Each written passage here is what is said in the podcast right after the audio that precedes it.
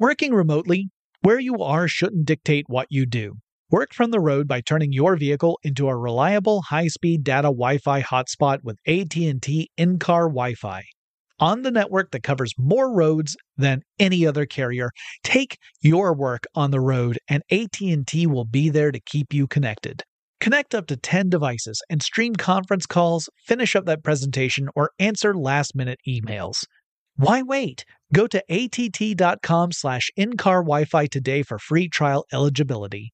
Based on independent third-party data, number of devices varies by manufacturer. Always pay careful attention to the road and don't drive distracted. Wi-Fi hotspot intended for passenger use only when vehicle is in operation. Compatible device and vehicle required. We all can't help but wonder what adventure lies just over the next ridge. A Nissan Rogue, Nissan Pathfinder, or Nissan Armada will take you there. If you're taking on your adventure in a new 2024 Nissan Rogue, class exclusive Google built in is your always updating assistant to call on for almost anything. Google Assistant, Google Maps, and Google Play Store are built right into the 12.3 inch HD touchscreen infotainment system of the 2024 Nissan Rogue. Nissan's SUV has the capabilities to take you where you want to go. Learn more at nissanusa.com. No surprise here, but you know I gotta have my devices when I travel. I would be lost without my smartphone. I use it for directions, to find things to do, and most importantly, where to eat. I rely on it as a digital music player to enhance my experience as I explore a new place. Oh, and sometimes I even use it to make calls and stuff. That's the kind of traveler I am. And if you travel, you know what kind you are too. That's why you go with the Delta SkyMiles Platinum American Express card. If you travel, you know. eBay Motors is here for the ride. Your elbow grease, fresh installs, and a whole lot of love transformed 100,000 miles and a body full of rust into a drive entirely its own. Brake kits, LED headlights, whatever you need, eBay Motors has it. And with eBay Guaranteed Fit, it's guaranteed to fit your ride the first time, every time, or your money back. Plus, at these prices, you're burning rubber, not cash. Keep your ride or die alive at ebaymotors.com. Eligible items only, exclusions apply. Get in touch with technology with Tech Stuff from HowStuffWorks.com. and welcome to Tech Stuff. I'm Jonathan Strickland and today I've got a special treat. I am joined by Ashley Esqueda. Please tell me I didn't butcher your name. You didn't. Hooray! Great news. Yay! Ashley is my buddy from CNET and uh, she and I are survivors of the Great War known as CES 2015. Yeah. We can be beaten down but never defeated. No, never, never. Uh, so Ashley, I've asked you on the show so that we can kind of talk about some of the stuff that was unveiled at CES, some of the big themes that happened during the show. And this is going to be a real discovery for me personally because I was confined to a very small, relatively speaking, section of the show and didn't get out nearly as much as I wanted to. So, I was in the same boat. So I, I got to see via all of my uh, colleagues out reporting what they were looking at. That's kind of how I was too. I, except yeah. for me, it wasn't colleagues, it was peers because no one else from How Stuff Works was there. So. Oh no. Yeah, but it was, it was still, you know, one of those events where every single year that goes by, you can identify some big trends that happened at CES. So for a few years ago, like an example, a few years ago, it was 3D, right? That was yeah. the big thing. And, and fortunately that has gone away. Yes, people have finally given up on pushing 3D. I think, I think listening to the consumers say, I don't want that for two yeah. or three years finally got the message through. Oh, it's just such a hassle. I mean, it's, just, it really blows my mind that anybody ever thought that was going to be a really lucrative business model because I can't think of a single person who's like, okay, I want to buy this 3D TV and I also want to buy these $200 pairs of glasses that run on battery power and oh, I'm going to need four of them because right. I have a family of four. Like there is not a universe in which people enjoy that. Yeah, I mean, the only use case I really could see was for gamers who had, you know, a lot of, you know, disposable income and they Yeah. wanted they wanted to have the ultimate gaming, you know, console setup. Yeah, where they I were gonna think play in 3D. console. Even then, it's like buy a monitor, Yeah, like play No, through, you know, Steam, play I'm- get your get your Nvidia card. I'm the same way. I think the same way. Uh, It's it, to me, it was one of those things where the the benefit was not uh, enough to outweigh the hassle. That go- I mean, I have a hard time just finding my remote control. Yeah, But, much uh, less these glasses laying Yep. around. And, you know, I- like the 4K televisions are so nice. The, They the- are. The picture quality is so nice. It, it almost gives a feeling of 3D because you honestly look like you could just reach right in and grab whatever's on the screen. That's true. That's so many people have described it as being 3D like. I mean, Mhm. uh, I even, even Wally Pfister, the cinematographer I got to talk to, he said, when you get to this level of clarity, that's essentially 3D. You get the illusion of depth. I mean, nothing Mhm. is coming out at you, but everything looks like it has real presence. Like you could, Yeah. like, like, like it is just a pane of glass between you and the Hobbit or whatever. Right. Right. It's, it's just like in Willy Wonka and the Chocolate Factory where all of a sudden that was, uh, all, you know, that the candy bar was there and it looked real and then Right. they reached out and grabbed it. It's, it's like, it feels like that a little bit. Yeah, yeah. And then Mike Teavee, of course, following along. And we could have a whole discussion just on Willy Wonka, and I'm somewhat tempted to because CES is exhausting, but, uh, but 4K TVs, that's definitely one of the big themes that went through this year. Every major television producer was putting their 4K sets on display. Yeah. Uh, and all of them, of course, claiming that their sets are more better than everyone else's. I put Uh, some 4K in my 4K so you can 4K while you 4K. That's right. That's right. I mean, I, I was there and, uh, and one of the things that I saw beyond the 4K was beyond 4K. Oh, so people yeah. were already talking about the next generation, whether that is, Quantum dots. yep, using the quantum dot approach and trying to get to a point where we've got 8K resolution. And I know a lot of people might be saying like, that sounds crazy because we don't really have that much 4K content yet, except on sites like YouTube or Netflix. But the truth is that Japan is going to try and start broadcasting 8K signals by the end Yeah. of 2016. Yeah, yeah. So we- and the other thing is, is like maybe this is sort of, um, maybe this is kind of like a, uh, a jump between, you know, 720 and 1080. Yeah. So it's like maybe 4K is the 720 of this generation. Right.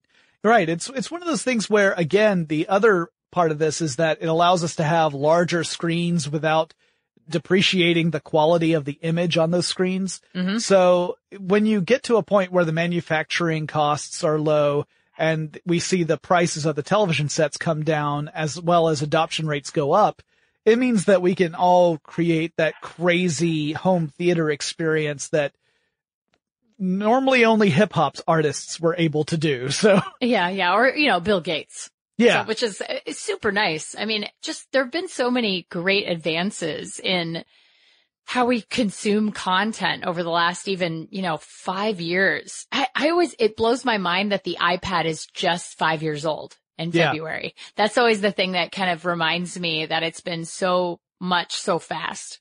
right.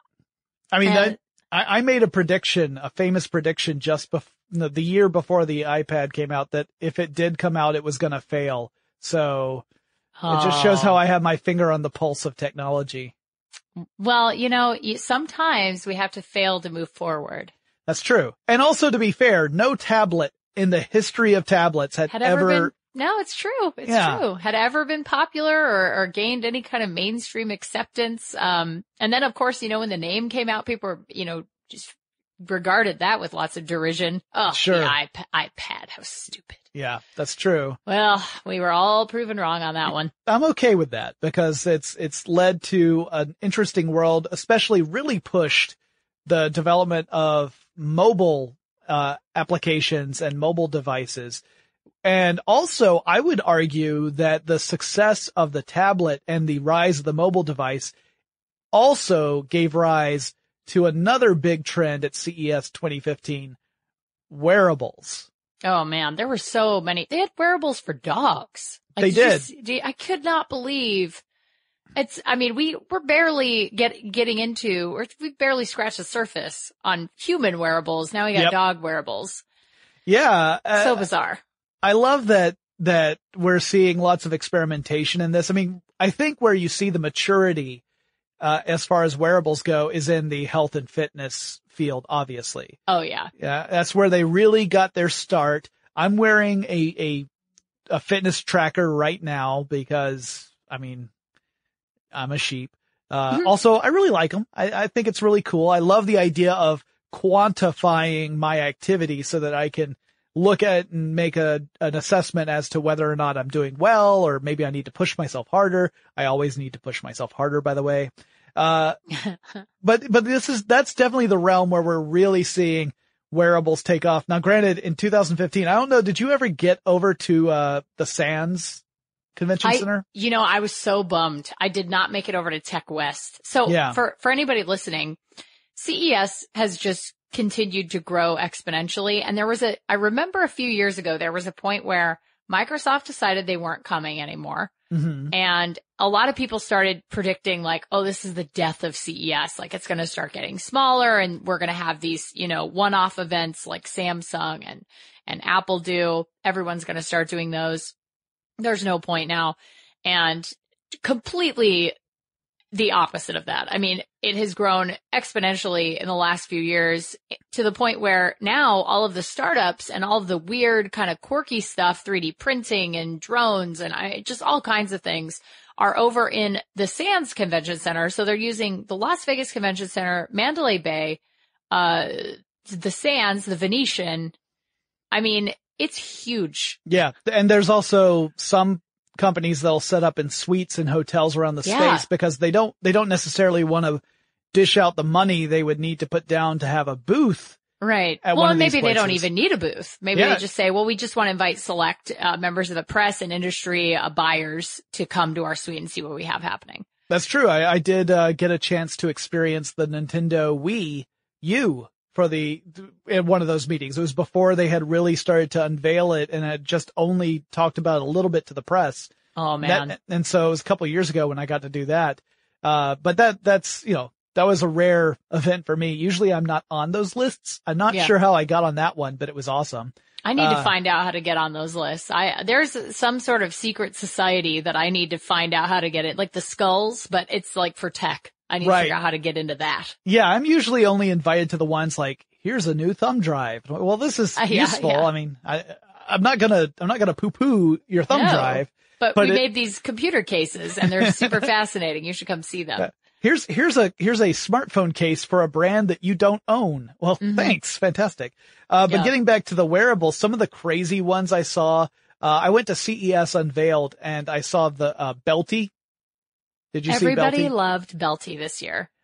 I- think Belty was this year's haptic feedback fork. Oh yeah, the happy fork. Yeah. There's a, there's a happy knife now too. If Yeah. you didn't see that, there's happy fork and happy spoon or knife or I don't know, whatever it is. Yeah. So ridiculous. Yeah, these are, these are some of the more kind of quirky things. Very And, uh, obscure. the yeah. ring, there was a ring, a really Mhm. bulky ring with a little button in the bottom corner Right. that you press and you could gesture and things like that. It's very strange. Yeah, the, the ring is one of those, it, uh, from what I understand, it had a very contentious Kickstarter campaign. One of those where, uh, it got funded and then it was a really long delay between Ooh. when, when the funding happened and when anything else was happening. I can kind of, uh, sympathize with people who back the ring because I have backed th- two different smartwatches and one regular but cool watch and none of the three have been finished yet. So, yeah, and that was, that was more than a year ago when I backed them. So I totally get it, but I think it's um, definitely like one of those situations where, well, so a good example of this is, um, Indiegogo had a very controversial crowdfund called the uh, Healbe. I don't know if Mhm. you're familiar with this. this one I'm not familiar with. This is the one that claims that it can measure your glucose based on like your skin. Like it's, it's so weird. Uh, like sweat can measure your glucose. This has been kind of a holy grail in diabetes technology, blood sugar level, uh, healthcare it- forever. Right. And this company is owned by like a Russian cake shop owner. It, it- like it's all very shady. Like Right. the whole thing is very, very shady Yeah. and and all of the science having to do with this is like kind of bad, shaky science that doesn't really make a whole lot of sense. So I think, and they raised, you know, over a million dollars and, and I, it's so, I mean, for me, it, it seems so clearly a ripoff, but Right.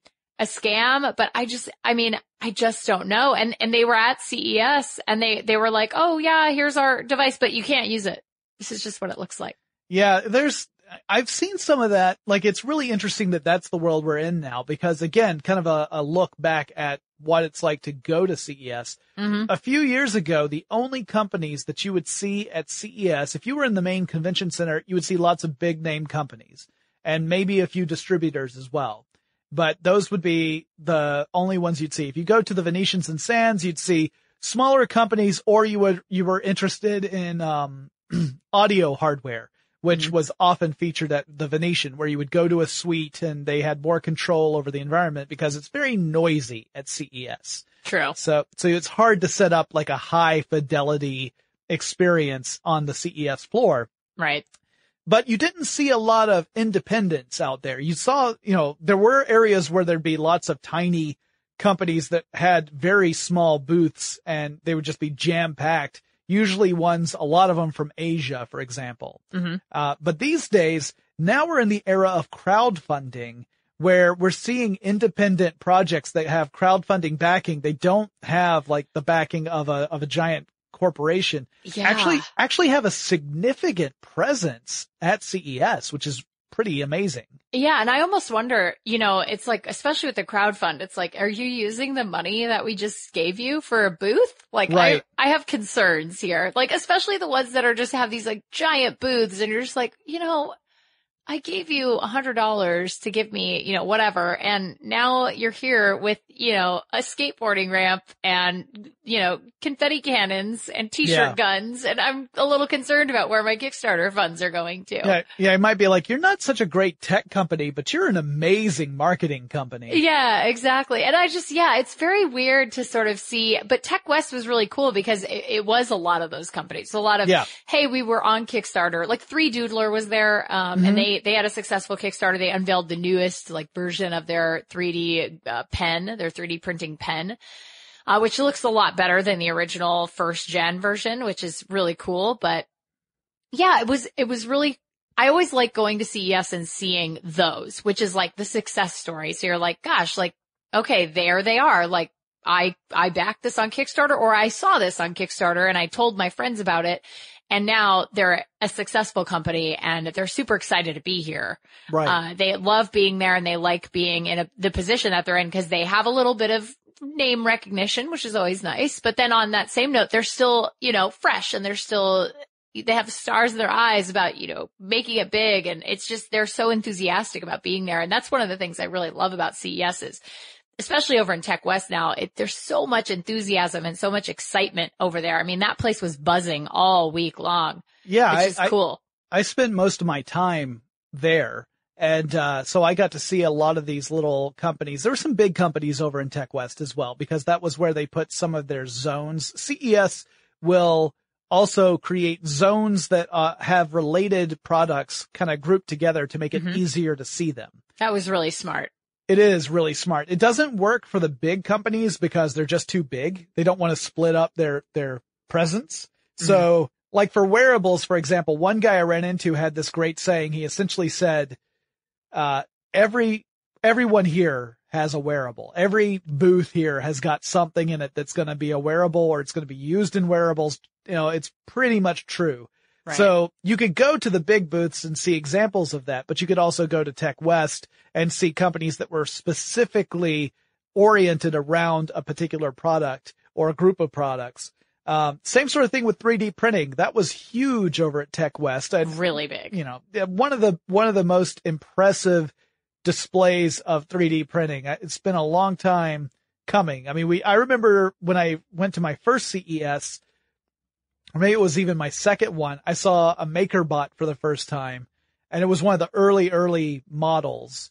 And I think it was the only 3D printer that was on the floor that year and it really blew me away. And now there's just an entire section of Yeah. Tech West dedicated to it. full on section. They had not only, you know, 3D printed jewelry and 3D printed objects, toys, things like that, but they also had 3D printed food, which Yep. it's like 3D printed chocolate and 3D printed candies. And that just blows my mind. I mean, they they amazing. also they had the full 3D scanner where you could go in, scan yourself, and get a printout of yourself. I know, I know. Uh, it's so great. It was tough for me because I I showed up and they looked at me and said, "We don't have enough plastic." So I just turned around and walked away. Aw, It wah sad. wah. But then I went straight to the fitness trackers and they said, "We can help you." So Don't worry, we got you it's all- covered, John. It's it's all okay. Working remotely, where you are shouldn't dictate what you do. Work from the road by turning your vehicle into a reliable high-speed data Wi-Fi hotspot with AT&T in-car Wi-Fi.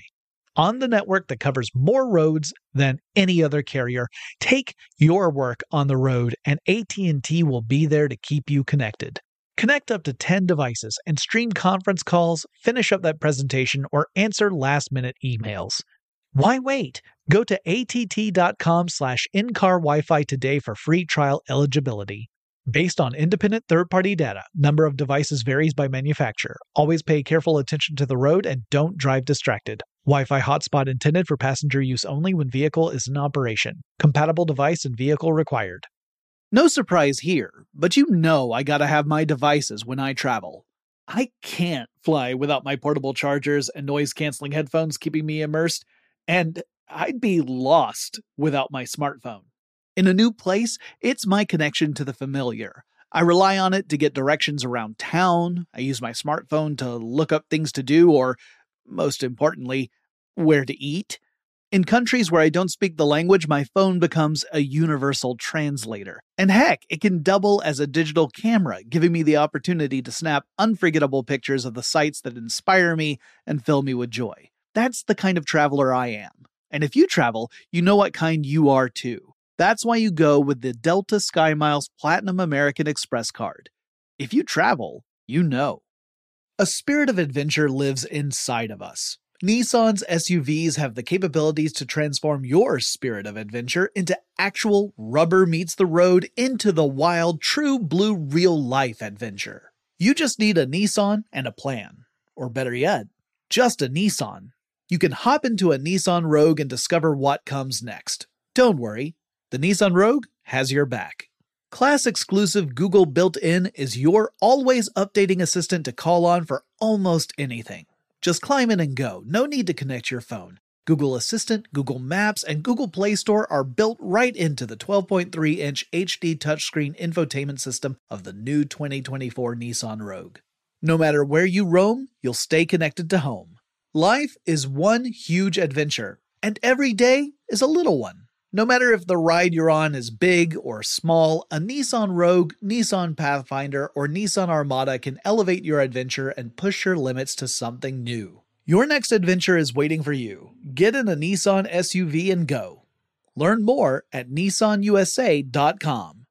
Had enough of those supplements that leave you feeling nothing? Cymbiotika is your solution to great tasting, all natural supplements that actually work. Crafted with premium plant based ingredients, their products have no seed oils, fillers, or toxins. Try them out and actually feel the difference today. Visit Cymbiotika.com and use code IHEART for 15% off plus free shipping on your subscription order. Again, that's 15% off plus free shipping on your subscription order. Go to Cymbiotika.com. C Y M B I O. T-I-K-A dot com. another big trend, obviously, uh, one of the things that you see a lot of at CES, which is kind of funny considering that it comes uh, so close to the giant auto show that happens in Detroit, is there's a lot of car technology on display. And uh, this year, one of the big ones I, I covered for Forward Thinking, the announcement that Toyota is uh, has released all of its uh, fuel cell vehicle patents, more than 5,600 of them worldwide, to be use royalty free, license free. So great. Yeah, it's it's absolutely a brilliant, savvy move on the part of Toyota for multiple reasons. One is that if you want to bring around a world where hydrogen is a legitimate fuel source for vehicles, you can't depend on one company to make that change. It's Right. just too big. You can't hoard all your ideas. Right. And, uh, you know, a lot of people have pointed out Elon Musk did something very similar by releasing the patents related to the Tesla. And that too was a really brilliant move. In my mind, it's great to have both of these te- technologies moving forward. I mean, in, in many ways they're competing, but if you look at a battery operated vehicle and a fuel cell operated vehicle, they're both electric cars.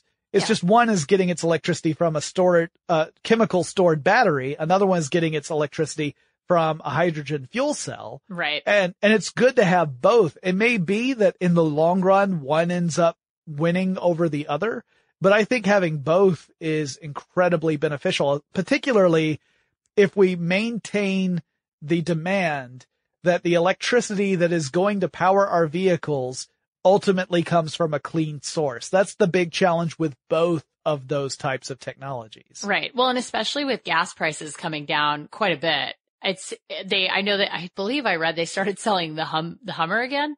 Yes. So, which is a little disappointing, but I mean, at the end of the day, it's sort of one of those things where it's going to be, it's a challenge. It's always a challenge because when gas is inexpensive, people don't think about needing, uh, economical cars or clean cars. And so I, if I'm not mistaken, the reason why the Volkswagen Beetle was so popular, uh, in the 70s was because of the gas shortages. So people needed these like economical cars. They started, they stopped driving those giant boats that we remember from the 50s and the 60s.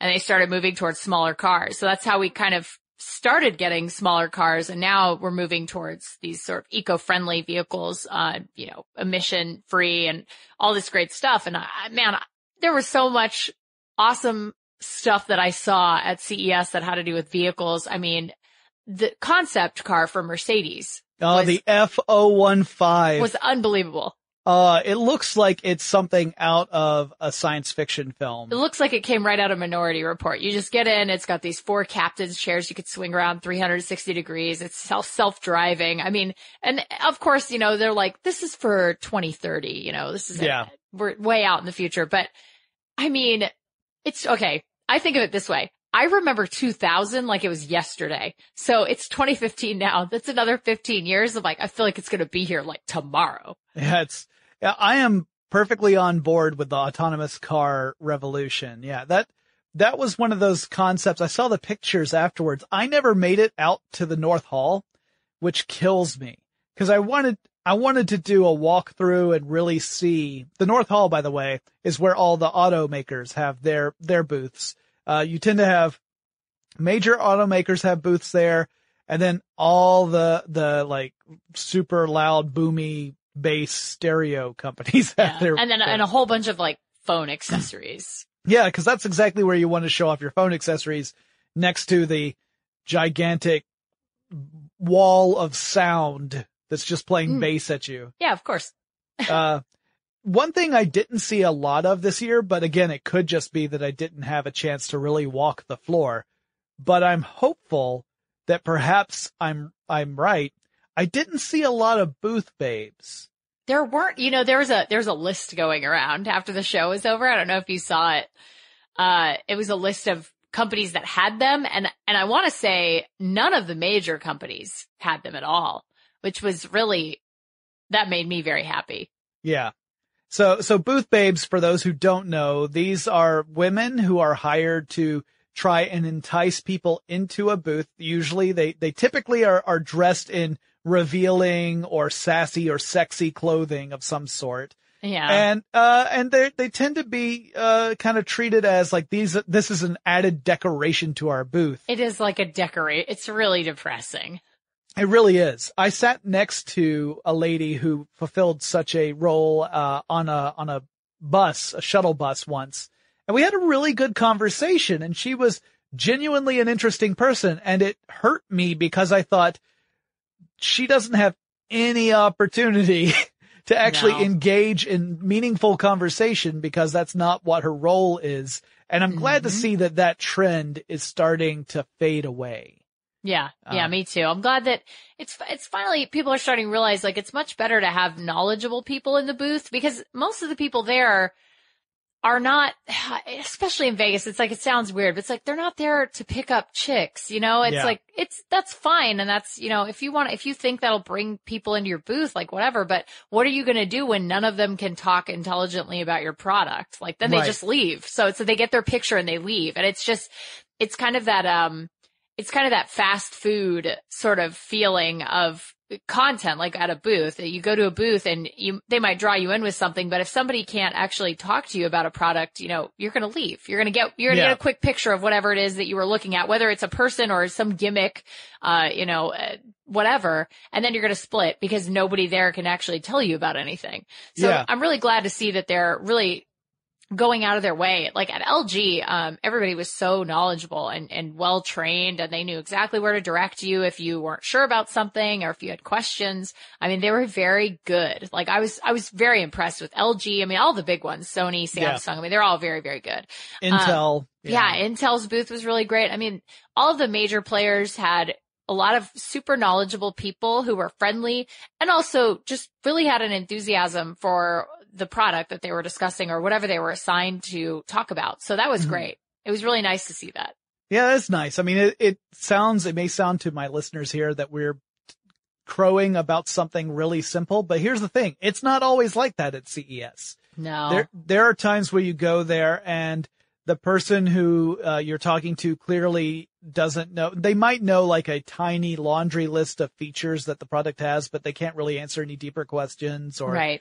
Or it's They'll, just, they'll get a little list. like, They'll hire people who are, who do that for a living. I mean, it's it booth guys or girls and then they, they don't really train them deeply on product. They just say, here are the main bullet points hit and, and here's a real quick overview of how the product works. Well, the problem with that is, is some people really take that to heart and you get, you, you can always get some really good people who have been hired in and who've been just trained for, you know, half a day on a product, uh, who are really into it and they're excited about it. But then you also can get the people who are not, who are just, you know, there for a paycheck and they say, well, oh, and here's the phone or here's the TV or the washer and dryer or whatever it is. They're like, yeah, it's really nice. And that's it. That's all you get because they didn't bother paying attention during training. Right, right. Uh, another big kind of, um, theme that was running through. This is one that I am really excited about while also I get a little, uh, uh, nauseated by, uh, it's, it's virtual reality. Um, oh, so good. I love virtual reality. I love it in concept. In practice, there are times where I definitely get a little loopy and, uh, feel a little weird. I think that my main disconnect is if I play anything that has a first person perspective and it has a very convincing immersive world and I turn my head and everything is fine. That's cool. The problem I get is as soon as I start to move, if I have to use a controller to move, then the disconnect from using the controller versus my head looking around as if I'm standing up, Mm-hmm. because my, body is staying still, but the the input I'm getting through my eyes and my ears is that I'm moving. That's when my stomach says, "Okay, listen, I got to take a a quick break here Yeah. You're like, and whoa, whoa, reconsider whoa. things." Yeah, Yeah, there was, you know, there was a lot of virtual reality at the show this year. So not only was Oculus there with a huge booth, I might add, yeah. I guess uh getting bought by Facebook gave them a little bit of uh spending money. well, spending cash, yeah. Yeah, Um, they had a huge booth full of great demos, fantastic demos with the newest version of the Rift, the Rift headset. So the, um, it's Chris, it's not, let's see, Crescent Bay. Is that the newest one? It's like Crystal right. Cove, Crescent Bay. Um, so Crescent Bay is the one with the headset. So three, you know, 3D sound as well Yeah. as the, the actual virtual reality headset. It was so good. So fantastic. And then Razer came out with OS VR. So open source virtual reality, uh, including a headset and also just software. So you don't have to use the headset with the software, vice versa. You could use one or the other or both.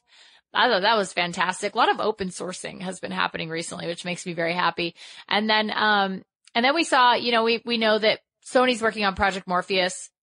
Wasn't at CES, but it exists. And then Samsung's got their, uh, Milk VR, which is sort of a separate service. And then they have the, uh, Gear VR, which is the headset that you can use with a Note 3 or a Right. Note, uh, Note Edge, the Galaxy Note Edge. yeah. They also had that on display at the Oculus booth. If you Mhm. weren't if you weren't willing to wait in a very long line to try out the Rift, you could just wait in the very short line to try out the Samsung one.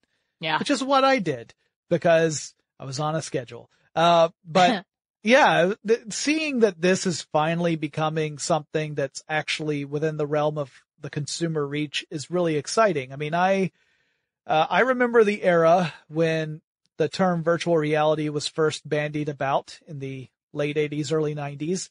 And I remember the backlash that the industry suffered when uh, it didn't quite measure up to our expectations. Um, when our, our No. when we when we thought we'd be plunged into a digital world, and it turned out we would be shooting a polydactyl uh, monster. that- Yeah. I Yeah. remember those at like the county fair yeah, where you'd go and you'd pay like five dollars or ten bucks and then you got five minutes inside this VR sort of it was like a little platform that had Yep. corners and then you put on the headset. It was very weird and And also the head- very terrible. yeah. The headset was suspended by cables because it was too heavy to just put on someone's Yeah. head. And yeah, no, we used to have one of those at our our local mall, and uh, and yeah, you would pay for a five minute experience, and if you were to pay for more than five minutes. You were either a glutton for punishment or you had an iron stomach. Cause Yeah. And also late- everybody in the line hated you because Yeah. it was everybody, there was always a huge line. Right, because because it was the new thing. Well, now that new thing is finally getting to a point where we can actually see a time when we'll have it in our own homes. hmm And uh, you know, obviously there are a lot of people out there who have the developer kits who have been playing around with it for a while. I didn't do that because my philosophy is that developer kits are primarily for developers and I should wait. Um, because I want to have the experience that's going to be most suited for consumers as possible. I say that I'm also the owner of a pair of Google Glass, so apparently I can't always hold myself to that, but Yeah. um, but uh, yeah, it was great seeing that kind of stuff on display and seeing it so close to being uh, a mainstream product. Um, one of the fav- one of my favorite things that I encountered, I didn't get to uh, visit them when they had it all set up, but I actually ran into the team that was behind it while I was on the plane going to CES. Was a, a company, a little group called Sereneti. And Sereneti had created a cooking robot. I told you about this when we met up at CES. Right. Yeah. Yeah. Yeah. So the idea behind this is that you've got a robot that can stir and cook food. Uh, it's, it's got a robotic arm that can actually rotate and stir the food properly, specifically meant for lots of different types of stuff like, uh, like pho or pad thai, that kind of thing. And all you do is you put the ingredients in the robot and the robot adds the ingredients at the right time. It continues to look after the food as it's cooking, does it all automated. So it cooks your whole meal for you. And what I thought was brilliant about this approach was that as I was talking to the creators, they were mentioning that their business plan wasn't to just sell the robot. That if that were all it was, then that would be a real challenge. Their business plan is to set up a subscription based service where you subscribe to get meals that the robot can cook. So you get the ingredients, you load the ingredients into the robot, the robot cooks your meal, and what you're paying for really is the subscription to the food service. And these are high school students. Genius. What are we doing? gonna What are we doing with our lives? I don't know, Ashley. They're going to be millionaires. Like It's like I Blue could- Apron with a robot. It's great. I could add two of those kids together and they still wouldn't be as old as I am. hmm hmm and they're going to be millionaires. I feel so deeply unsuccessful when I hear Yeah. about these stories. I'm just like, well, uh, I, it was a good try. Right. Uh, a had a too- good, had a good run. Yeah, had, had a good run. I'm just gonna, just gonna give up. If you need me, uh, I'll be in the bar. If you And, need me, I'll be in the um, bar while my robot makes my dinner. So I'll be doing that. my, my bartender is drinking next to me because he's out of a job now. Yeah, and- because the robot is making us both drinks and making us dinner. Yeah, there were some other things that uh, were on display at CES that got some buzz. Uh, there was a, a, a computer from uh, HP, the HP Stream Mini, which is tiny little $180 computer that just has basic uh, outputs that looks like it's going to be, you know, a super desktop killer for a lot of consumers who just want to have, you know, your basic PC operations. They don't necessarily want uh, to have it as, you know, this will be like their home computer that lives at home as opposed to a laptop. I really like the design of it. I didn't get a chance to play with it at all, but I thought that was interesting. I thought the fact that Parrot has an in-dash system. Oh, I loved that. it was that pretty. RNB six. Yes, was really nice. Yeah, I, you know, this is a company that I almost always associate with their their drones and their robots, Mhm. but they do have an entirely separate uh, branch that develops technology like this. So yeah, this is an in-dash uh, operating system. How they called it an infotainment system. Yeah. And it includes like, you know, the various apps, the phone app and, and music apps, things like that, dash cam, control. Uh, yeah, it's really cool. I, I'm curious how distracting it is to a driver who's wanting to operate such a thing, but Well- it is pretty neat. They did say it would be compatible with both CarPlay and Android Auto. Oh, cool. So you'll be able to interact regardless of whether you have iOS or Android.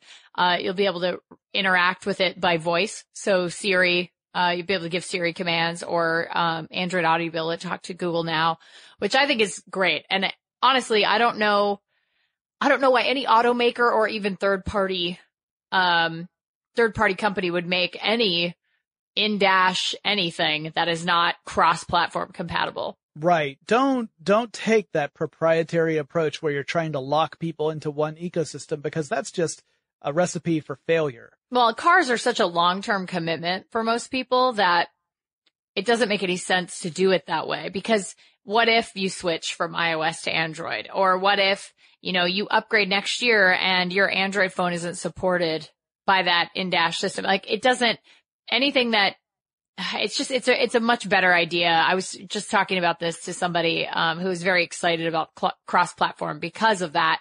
Uh, he likes to switch back and forth between iOS and Android.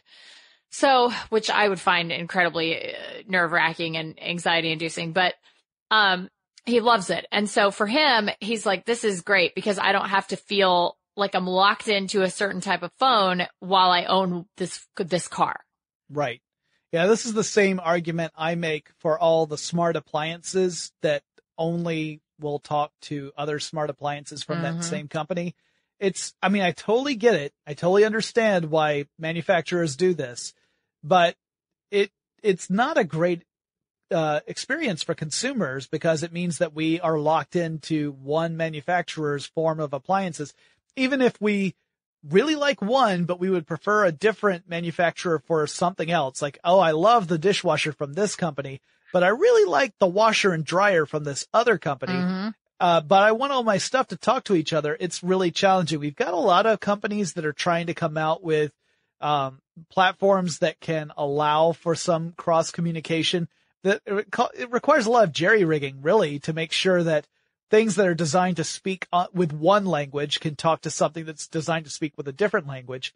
That being said, the smart home was another huge trend at CES this year. Probably the biggest I've ever seen it. Yeah. Yeah. Every year, I mean, smart home just gets crazy. Home automation is, oh boy, it's going to be nuts in the next maybe five years or so because it's going to be kind of an arms race between all these companies, as you were just saying, to like not necessarily lock you into an ecosystem, but to make products that you're going to want to buy over anything else. Right. Yeah. And uh, I mean, we've seen this really change dramatically over the years. It wasn't that long ago when you could, you could do home automation, but it meant spending a huge amount of money getting contractors in there. There were very specific companies that were in the business and they were not necessarily name brands that the average consumer would be aware of because it was a Mhm. very, it's a very niche market. And now you've got big companies that are offering up all sorts of components. Some of them are offering up entire systems. So it, it'll affect multiple things in your house, like your locks and your lights, your windows, uh, you know, climate control, all that kind of stuff. There are other ones that are, you know, their focus is on a specific piece of that, that, but they can work within a larger network. It's an exciting time because now again, the average consumer can actually look into it. And if you're only interested in automating your locks, you could totally do that. Like you don't have to go and invest in a $10,000 renovation of your home to get it automated. Now you can get these bits and pieces. Um, I have internet controllable lights. So, uh, I could turn my lights on anywhere in the world. It's amazing. Uh, but that was one of those things that I got from CES, uh, two years ago. And that was an early implementation of it. Now we're starting to see things like the Hue lights which give you way more options than what I had. Yeah. Um, but it's exciting because now we've got like we're the Internet of Things has become something more than just a buzzword. We're actually starting to see some examples of that.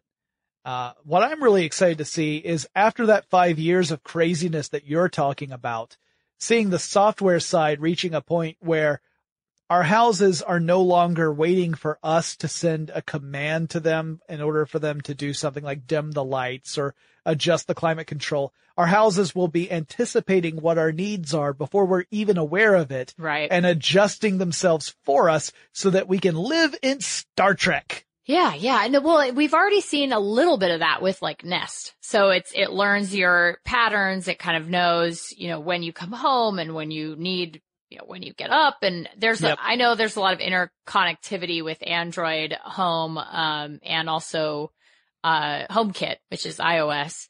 Uh, they like one of the examples they had given was, okay, so you have your, you know, your wearable and when you wake up, it realizes you wake up and then it sends a message to your thermostat to like turn up the heat.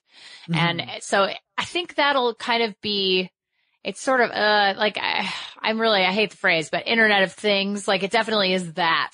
Um, that's what I always think of when I think of internet of things. It's just all of these different devices and gadgets and installations working together to sort of make your life more comfortable without you even needing to tell it to do so, uh, Right. which is always my favorite part of technology. I mean, if, if I could have anything in the world, it would be, you know, my question is, when will we live the Jetsons? And so this kind of stuff always is very reminiscent for me of the Jetsons and, oh man, like finally someday I'm going to be able to like get on a conveyor belt and it's going to dress me and brush my teeth, wash my hair and style it for me. And then Rosie the robot's going to have my breakfast ready to go.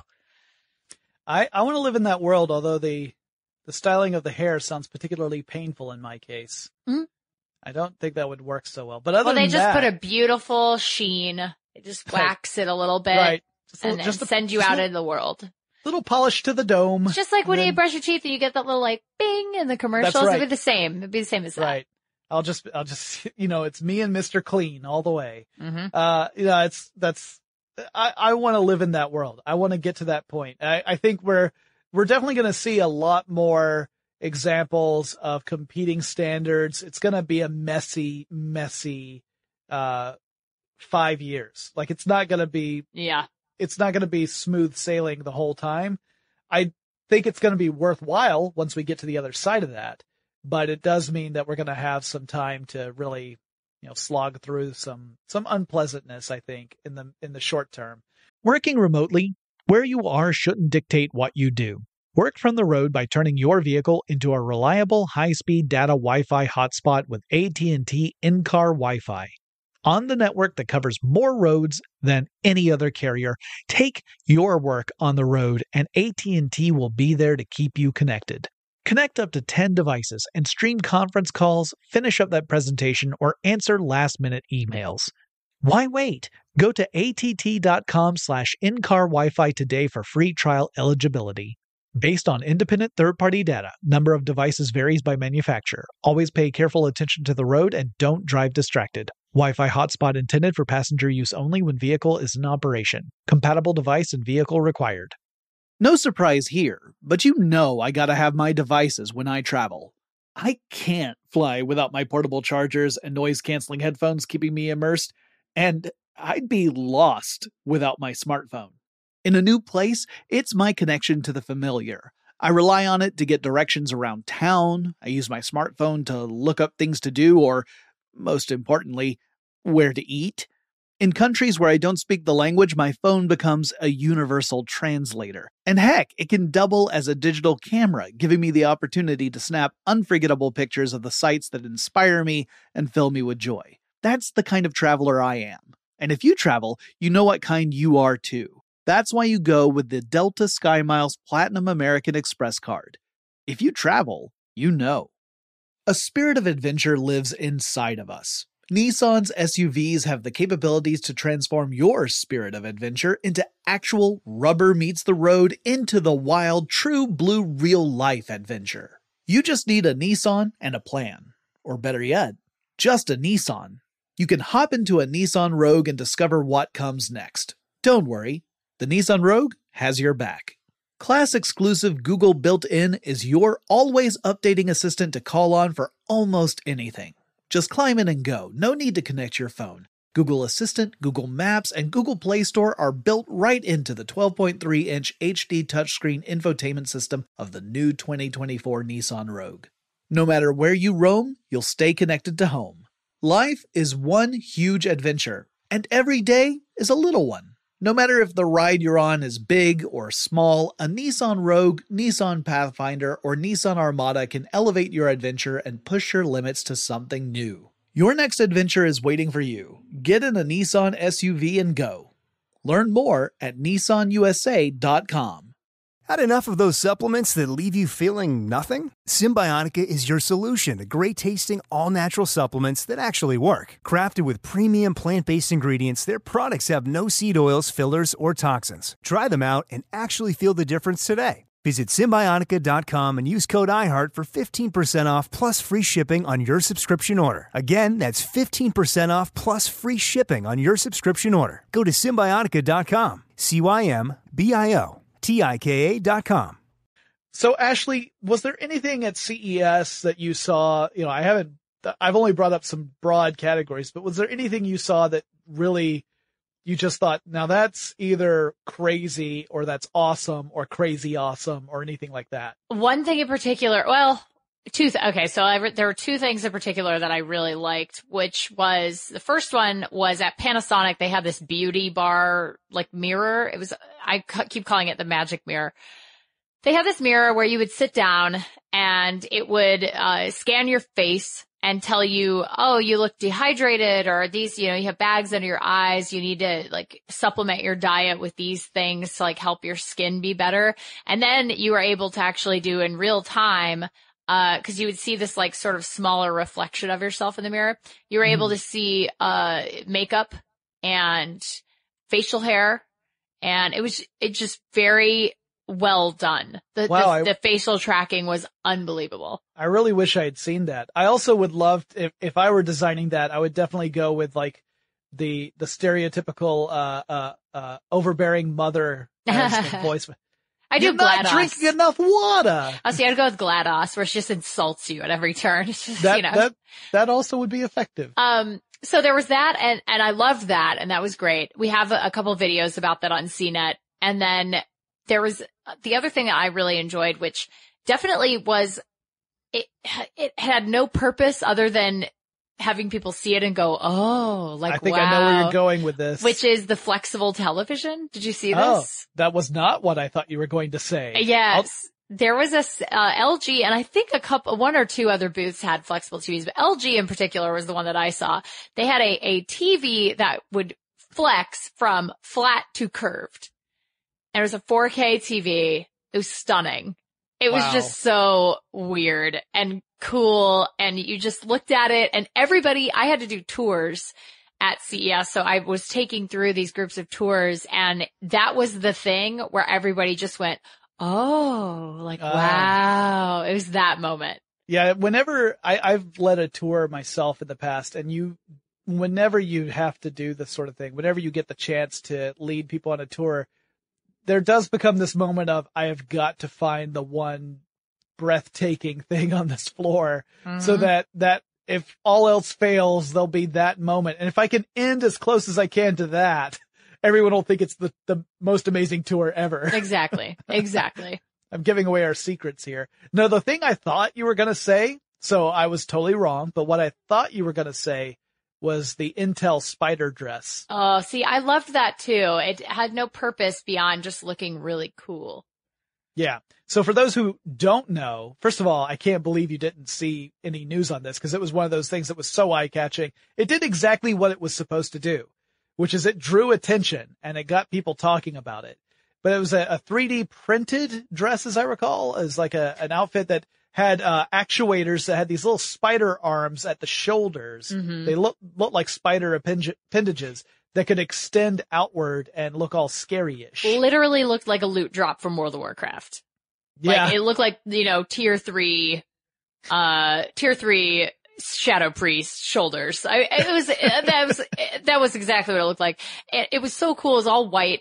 And then they had these glowing kind of nodules in there. And then they had proximity sensors in the uh, chest area. So as soon as somebody would get close, these actuators would like lash out and keep people at bay. And then, Yeah. and then as soon as people backed away, it would, it, the, the actuators would relax and kind of retract in and calm down. And, uh, man, it was just so cool. It was more of a, like a bodice with a, with a Yeah. silver skirt. Um, but the bodice and the shoulders were all 3D printed and it was run off the Intel Edison chip and it was so, so cool to see in person.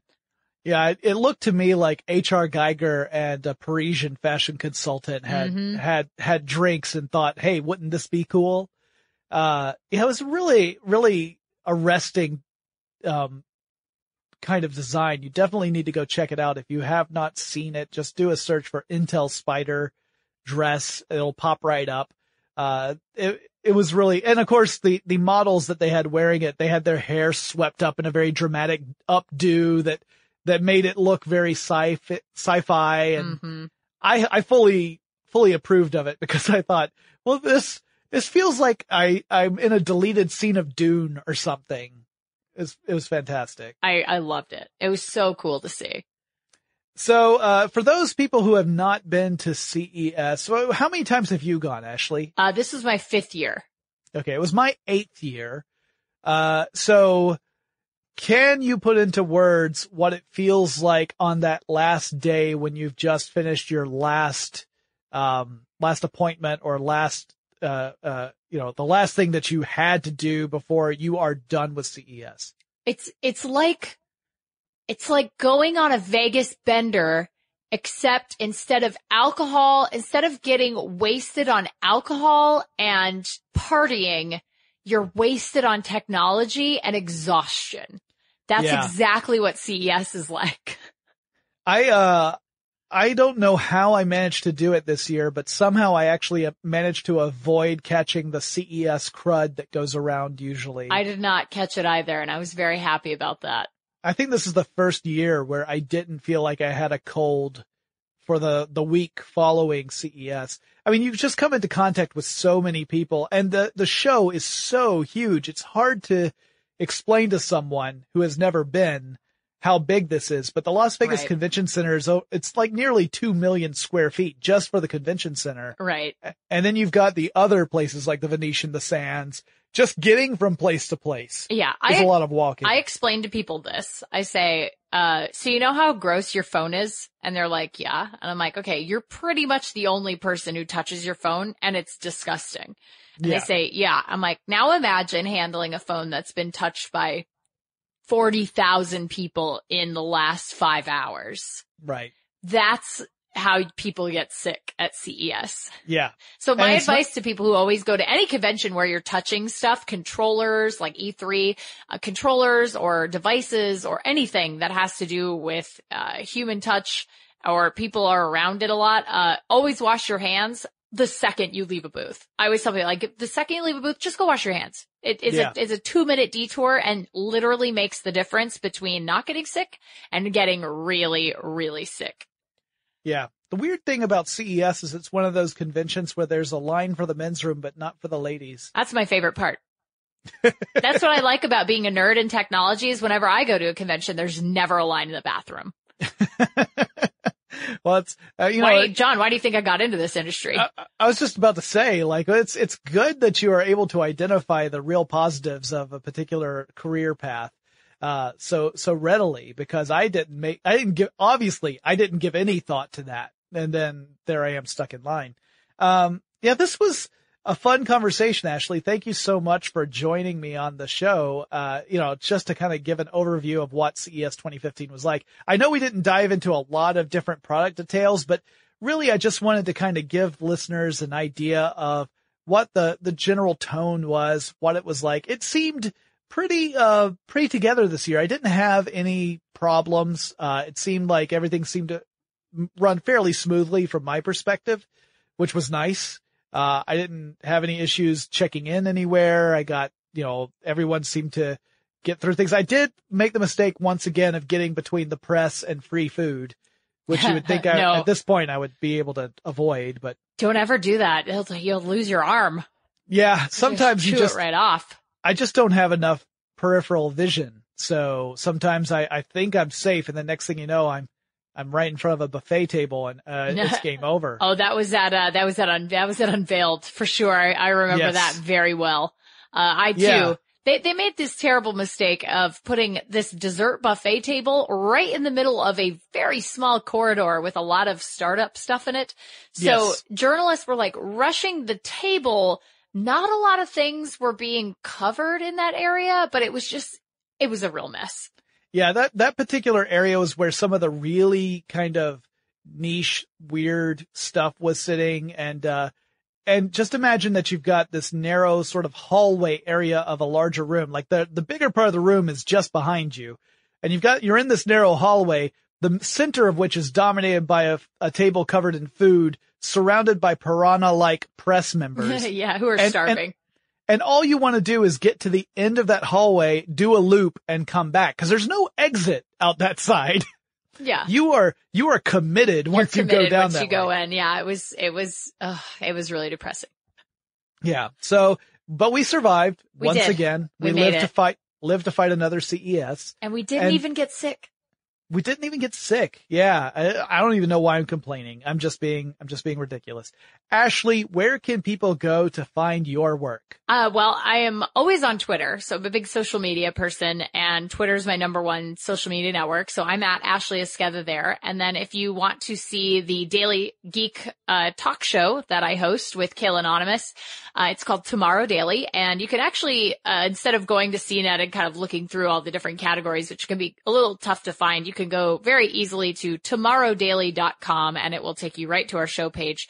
Um, and if you, uh, if you want to check us out on YouTube, you can do that too. We're on the CNET, uh, CNET channel there. And of course, iTunes and, uh, and we do a video version of the podcast as well. It's, it's audio or video. Uh, we film it every day, Monday through Thursday. It's a great time. We have a lot of fun. I'm all about positivity and, and ha- you know, just basically leaving with a smile on your face. So if you've, if you've left and you had a good time after watching the show, uh, that's mission accomplished for us. So come have fun with us. Uh, it's tomorrowdaily.com and, uh, and, and feel free to drop me a line on, on Twitter. Awesome. And uh, Ashley really is a great person. She had me on on a show a very long time ago. This has been a long time coming, having her on tech stuff. Uh, one of the sharpest people I know in tech journalism. I always love talking to you. Thank you again. And guys, if you have any questions or you have suggestions for future episodes, you can always reach me techstuff at howstuffworks.com or drop me a line on Facebook or Twitter. The handle there is techstuff, HSW. And we'll talk to you again really soon.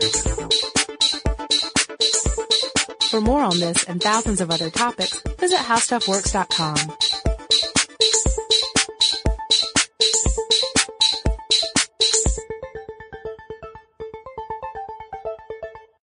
We all can't help but wonder what adventure lies just over the next ridge. A Nissan Rogue, Nissan Pathfinder, or Nissan Armada will take you there.